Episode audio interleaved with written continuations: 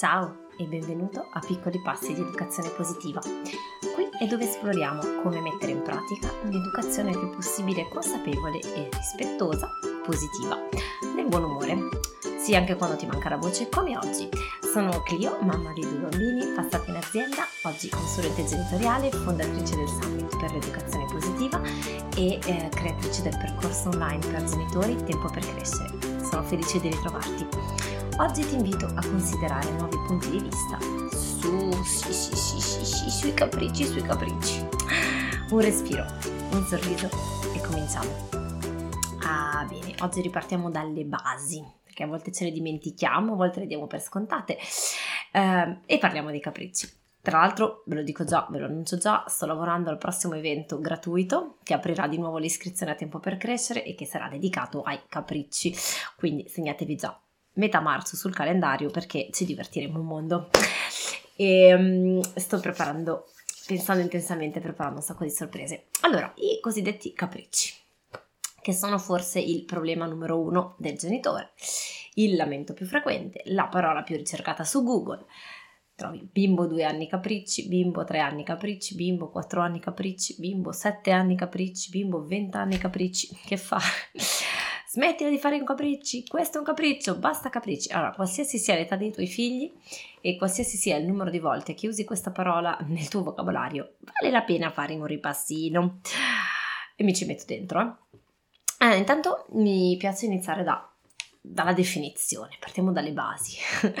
Secondo il dizionario, un capriccio è voglia improvvisa e bizzarra, spesso ostinata, anche se di breve durata fare, agire a capriccio, segue, seguendo i propri impulsi improvvisi senza una ragione plausibile. Bam. Prendiamo gli elementi chiave, che per me sono ostinazione, impulsività, irragionevolezza, senza una ragione plausibile. Quando leggo questa frase c'è una cosa che mi salta all'occhio ed è una cosa che quando i miei bambini erano piccoli che ancora non avevo cominciato tutto questo percorso e non, non l'avevo notata, non, non ce l'avevo. Eppure è fondamentale perché ci permette davvero di capire finalmente i bambini e risolvere una volta per tutte questo problema dei capricci. Cosa ne dici? Se lo vediamo insieme, eh? Suspense. Come sarebbe la tua vita di famiglia se avessi risolto la questione capricci? Prova un attimo a immaginare, chiudi gli occhi se non stai guidando, pensa. Arriviamo. L'elemento risolutorio è questo. Ta-na-na-na. È perfettamente sensato che i bambini seguano i propri impulsi improvvisi senza una ragione plausibile e in modo ostinato. Punto. L'assurdità è pretendere da loro che non facciano così. Allora, ok, siccome mi rendo conto di aver appena lanciato una bomba, ripeto per chiarezza. L'assurdità è che noi adulti ci aspettiamo che i bambini si comportino in modo controllato, ragionevole e malleabile. Perché pensiamoci un istante. Quante volte noi adulti sappiamo che sì, faremo meglio a trattenerci, che faremo meglio restare pazienti, che faremo meglio insistere, a pianificare, a respirare, a contare fino a 10 prima di parlare e poi non lo facciamo. Perché non lo facciamo? Se ti capita, perché non lo fai? Quante volte ti è successo di dire, eh, caspita, lo so, però poi ogni volta mi ritrovo a urlare, mi ritrovo a perdere la pazienza, oppure eh, ogni anno faccio le buone risoluzioni, poi al 2 di febbraio mi ritrovo a riprendere le vecchie abitudini. Perché non, non riesci diversamente, a fare diversamente? Perché è più forte di te, è più forte di noi, perché magari la fatica, lo stress prendono il sopravvento, c'è un'emozione forte. Quindi non, non, sto dicendo tutto questo perché dico, ecco, vedi, non sono bravo abbastanza, non ce la fa. No, è che siamo, eh, siamo fatti così, facciamo del nostro meglio con le risorse che abbiamo a disposizione. Anche i nostri bambini, soltanto che noi pretendiamo che loro siano perfettamente in grado di ponderare, aspettare e controllarsi. Guardiamo da vicino, perché è assurdo, no? Allora, assurdo perché le prime parti del nostro cervello ad arrivare a maturazione sono quelle legate alla pura sopravvivenza, ovviamente. Quindi tutto ciò che è sistema di allerta, risposta a un potenziale pericolo, il sistema ovviamente che regola il mantenimento dei circuiti interni, no? Cioè, scusate il gergo da informatico, però temperatura, digestione, battito cardiaco, respirazione, bla bla.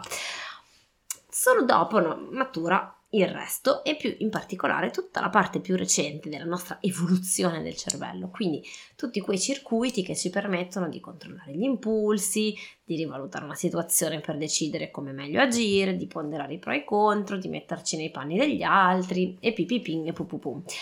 Ci vogliono anni perché tutti questi circuiti arrivino a maturazione. Allora, se mi permetti, prendi, vorrei fare un attimo una piccola metafora. Immagina il cervello come il motore di un'automobile. Quando i bambini sono piccoli, è come se avessero, e mi sono informata, eh, non sono esperta in automobile, ma è come se avessero il motore della prima Velociped del 1886. Ho scoperto essere il primo brevetto al mondo.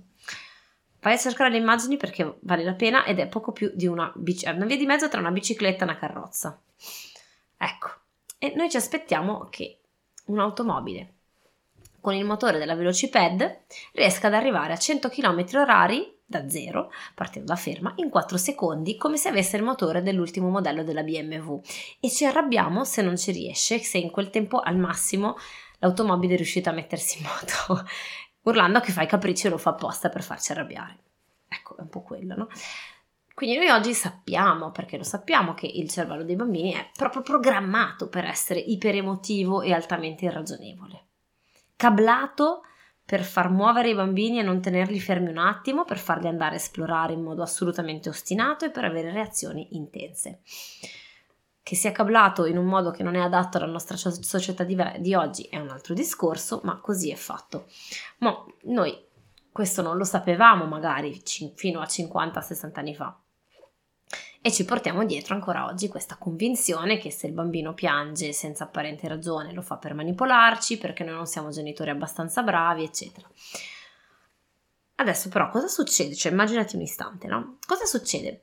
Che nel momento in cui, anche solo inconsciamente, cioè noi ci aspettiamo che i bambini reagiscano ai nostri no, a una frustrazione, un compagno gli ruba il giochino, la sorella non cede il turno sull'altalena, noi ci aspettiamo che loro reagiscano a tutto questo in modo ragionevole, come faremo noi adulti. E eh, vabbè, l'altalena prima o poi me ne darà, il posto in macchina prima o poi lo trovo, anche se c'ero prima io, fa niente. Um, quando non, ci, non, lo fanno, no? noi ci nervosiamo, cioè opponiamo resistenza. Non è possibile che mio bambino fare queste crisi perché eh, non gli danno un'altalena. Mi è venuto proprio in mente adesso parlando di altalena delle varie scene che, a cui eh, assistiamo o ho assistito, per esempio quando ci sono, non ci sono parcheggi, no? E magari uno ti passa avanti, ti ruba il parcheggio, vabbè, questo è un altro discorso, scusate. Um, quando ero al liceo, adesso racconto questo aneddoto, quando ero al liceo i miei compagni un anno mi organizzarono una festa a sorpresa. Si erano anche messi d'accordo con i miei genitori. Una mia amica aveva fatto finta di invitarmi a fare due passi, non so, un sabato pomeriggio. Quindi siamo lì che passeggiamo, passeggiamo, io ignara di tutto e a un certo punto con una scusa mi ha fatto entrare in un, siamo entrati in un palazzo che non conoscevo perché doveva prendere una cosa da sua zia. Boh che invece era la nonna di una compagna che aveva messo a disposizione il suo appartamento per la festa, no? Quindi immaginati l'emozione, la gioia, la gratitudine, che ero già contenta di andare a fare due passi con la mia amica, però questo fare due passi si era trasformato in una festa a sorpresa con tutti i miei compagni, eccetera. Adesso pensa se fosse successo il contrario, se avessi saputo che c'era una festa sospettata, no? E la mia amica avesse continuato a farmi passeggiare senza meta fino all'ora di tornare a casa e quale non sarebbe stata la mia delusione, magari perfino risentimento, nervoso nell'aspettarmi da un momento all'altro di avere una festa che non arriva mai. Ecco, con i bambini, con i capricci dei bambini è così, cioè quando ci aspettiamo che i bambini non li facciano. Se noi pensiamo che è sbagliato, che non dovrebbero, che vuol dire che ne siamo cattivi genitori noi, sono cattivi bambini loro. Quindi noi pensiamo che non dovrebbero piangere, che non dovrebbero ragionare, ascoltarci, sapersi controllare, no? È come se ci illudessimo di una festa che non è mai stata neanche organizzata. Diventiamo sempre più tesi, nervosi, delusi, perdiamo la calma e trasmettendo questo nostro nervosismo rendiamo ancora più difficile ai nostri bambini di smetterla.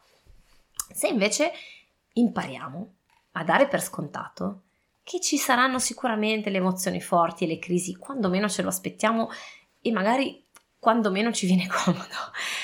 Quando arrivano, quantomeno siamo preparati e nell'eventualità in cui volesse il cielo, eh, non, il bambino dovesse riuscire a restare bello tranquillo e padrone di sé, è come ricevere una festa a sorpresa smettiamola di andare contro natura e lo so che non è facile come spegnere e accendere un interruttore, no? Perché quando siamo alle prese con le nostre faccende, siamo in pubblico e magari abbiamo tutti ricevuto un'educazione diversa, per cui se piangevamo, se ci arrabbiavamo, se facevamo rimostranze, eravamo bambini cattivi che fanno i capricci, dobbiamo stare zitti. Quindi non è per forza semplice, no?